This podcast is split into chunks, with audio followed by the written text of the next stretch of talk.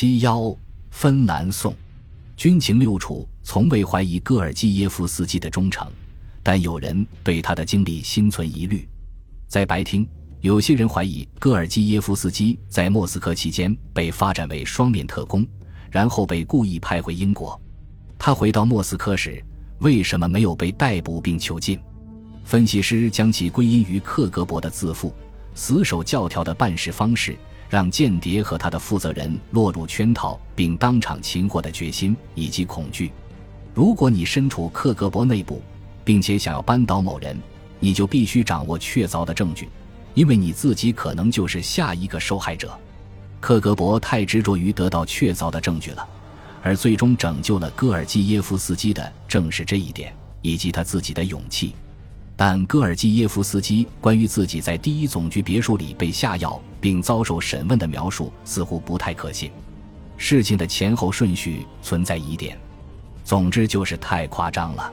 最终，在梳理完整件事的来龙去脉之后，还有一个最为令人不安的问题遗留下来：到底是谁出卖了他？一起发生在一周后的事件证实了戈尔基耶夫斯基所叙述的经历。意想不到的是。这起事件也是从克格勃开始的。八月一日，一名叫做维塔利·尤尔琴科的克格勃官员走进位于罗马的美国使馆，宣布投诚。尤尔琴科的叛变是情报史上最离奇的事件之一。第一总局 K 局五处副处长尤尔琴科将军是一位从业二十五年的克格勃资深情报官，负责调查克格勃情报人员可疑的间谍行动。此外，他还负责管理海外特别行动及特殊药物的使用。一九八五年三月，他任第一总局第一处副处长，负责协调克格勃在美国和加拿大的特工招募行动。在莫斯科审问过戈尔基耶夫斯基的谢尔盖·戈卢别夫后来接替了他的职务。尤尔琴科仍参与 K 局的活动，与戈卢别夫关系不错。尤尔琴科的动机不明。但他的叛逃似乎和他与一名苏联外交官妻子之间失败的婚外情有关。四个月后，他又重新回到苏联，原因同样不明。苏联人后来声称尤尔琴科是被美国人绑架的，但美国人同样不确定该如何对待他。尤尔琴科也许精神失常，不过他知道很多非常重要的秘密。尤尔琴科的叛逃被中情局视作一场重大胜利。他也是中情局迄今掌握的级别最高的克格勃官员，奉命去向这名苏联辩解者了解情况的官员，正是中情局的苏联反情报专家奥德里奇·埃姆斯。起初，埃姆斯对一名克格勃高级叛徒投诚的消息感到担心。尤尔琴科如果知道他为苏联人从事间谍活动怎么办？但他马上发现这个苏联人不知道自己的事。他根本不知道我的事，埃姆斯后来说：“如果他知道的话，我早就是他第一批在罗马指认的人之一了。”八月二日下午，当尤尔琴科坐飞机从意大利飞抵美国时，埃姆斯正在华盛顿附近的安德鲁斯空军基地等他。离开停机坪之前，埃姆斯问尤尔琴科的第一件事是：每一名经过培训的情报官员都会向主动投靠的间谍提出的问题。关于克格勃安插在中情局内部的内鬼，你有没有掌握什么重要的头绪？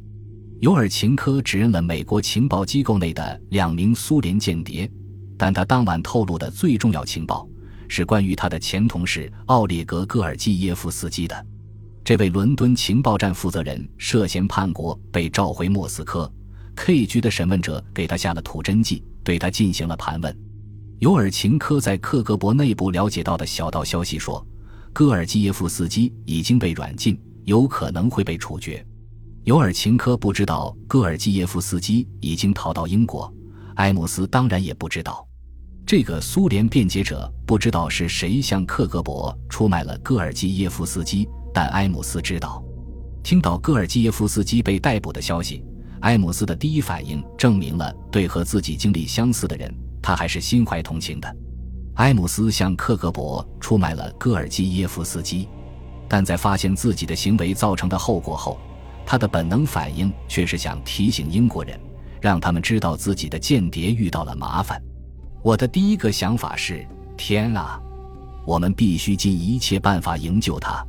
我们必须给伦敦发电报，告诉英国人，是我把戈尔基耶夫斯基的名字告诉了克格勃，他的被捕是我造成的。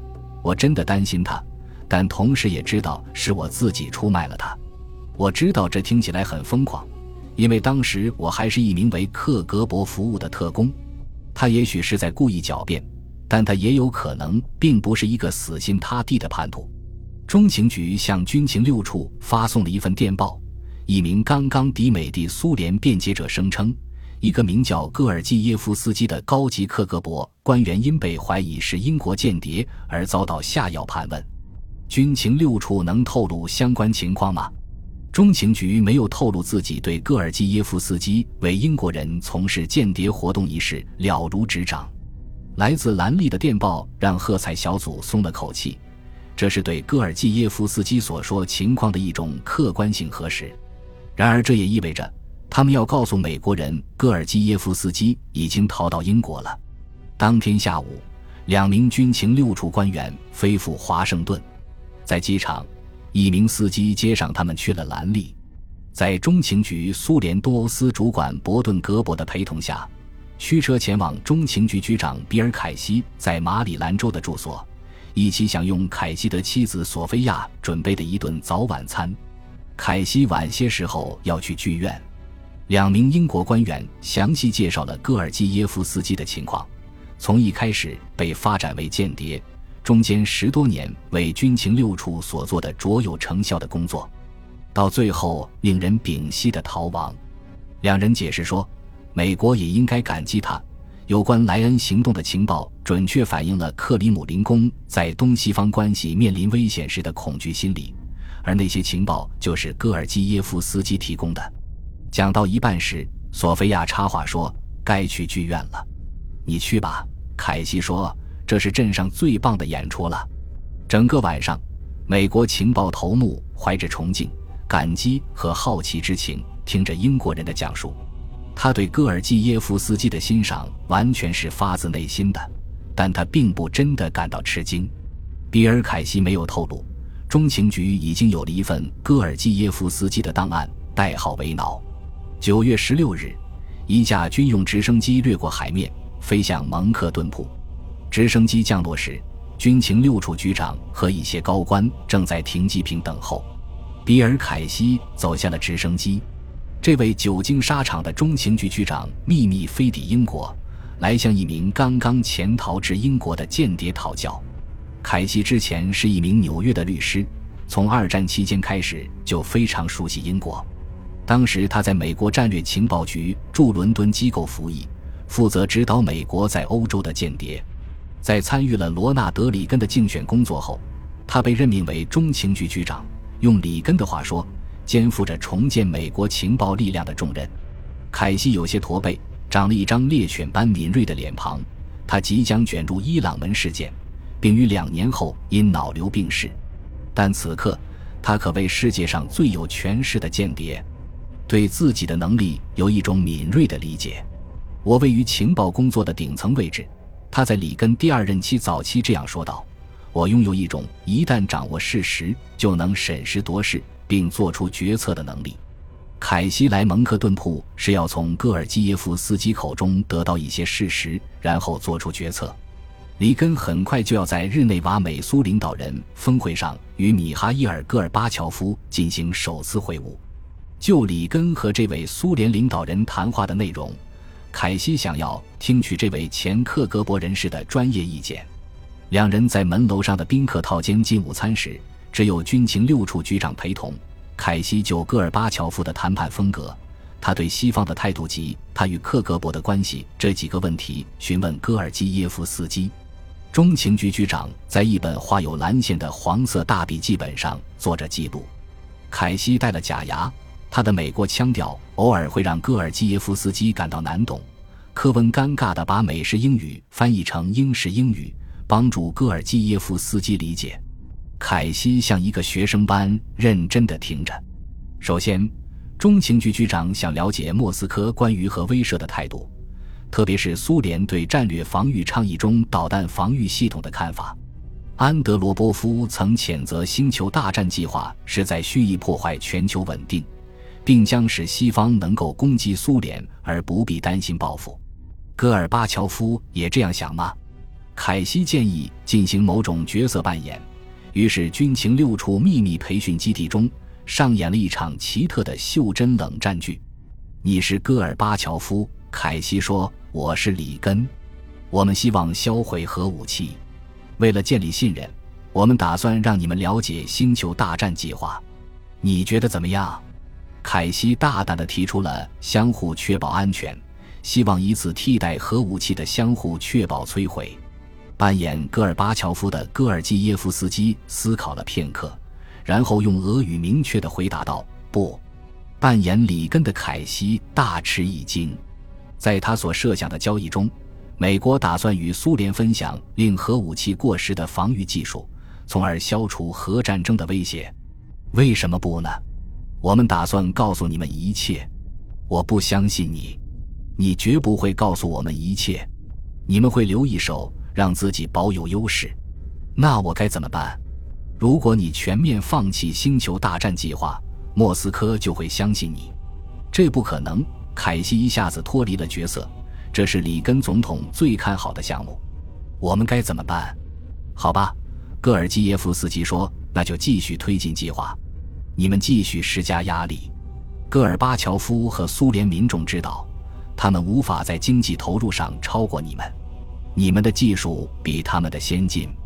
继续坚持，戈尔基耶夫斯基补充道：“莫斯科会拼命追赶星球大战计划。”在一场根本赢不了的技术军备竞赛中投入大量金钱。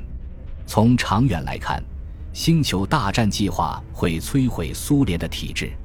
一些历史学家认为，蒙克顿普会面是冷战中的另一个关键时刻。此后，在十一月举行的日内瓦峰会上，美国总统正如戈尔基耶夫斯基所建议的那样，拒绝在星球大战项目上让步，称其为必要的防御手段。峰会期间，美国宣布进行了该系统的首次实验。里根后来称，这次会面为炉边峰会，反映了美苏领导人之间融洽的关系。但在自己最看好的项目上，他依旧立场坚定。戈尔巴乔夫在离开日内瓦时，相信世界变得更加安全了，但他也认定苏联必须加速改革以赶上西方。公开化与改革接踵而至，导致了一系列动荡，最终。戈尔巴乔夫无力控制，戈尔基耶夫斯基在一九八五年对克里姆林宫心理的准确解读，并未导致苏联的解体，但可能起了推波助澜的作用。与比尔凯西的午餐仅仅是戈尔基耶夫斯基此后与中情局多次会面的开始。几个月后，戈尔基耶夫斯基在严密的保护之下飞往华盛顿，与美国国务院国家安全委员会。国防部和情报机构的高官会面，戈尔基耶夫斯基遇到了数不清的问题，而他也耐心、专业的给出了空前详细的答复。他不是一个单纯的辩解者，而是一个对克格勃有着百科全书般了解，并曾长期深度潜伏的特工。美国人对此印象深刻，非常感激。英国人也对于能够与盟友分享这位己方明星间谍的专业知识感到骄傲。戈尔基耶夫斯基提供的情报非常出色，里根政府的国防部长卡斯帕温伯格表示，但有一个问题，戈尔基耶夫斯基无法回答：谁出卖了他？在兰利的中情局总部，戈尔基耶夫斯基向多位高官进行了一系列的情况说明。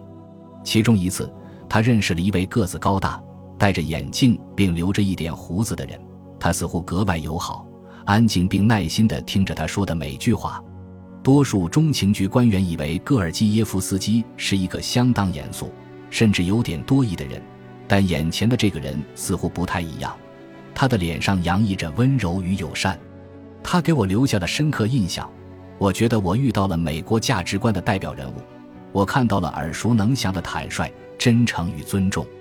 十多年来，戈尔基耶夫斯基一直过着一种两面人生。是一名私下忠于敌方并发挥了重要作用的表面忠诚的职业情报官员，他精于此道，但奥德里奇·埃姆斯同样如此。本集播放完毕，感谢您的收听，喜欢请订阅加关注，主页有更多精彩内容。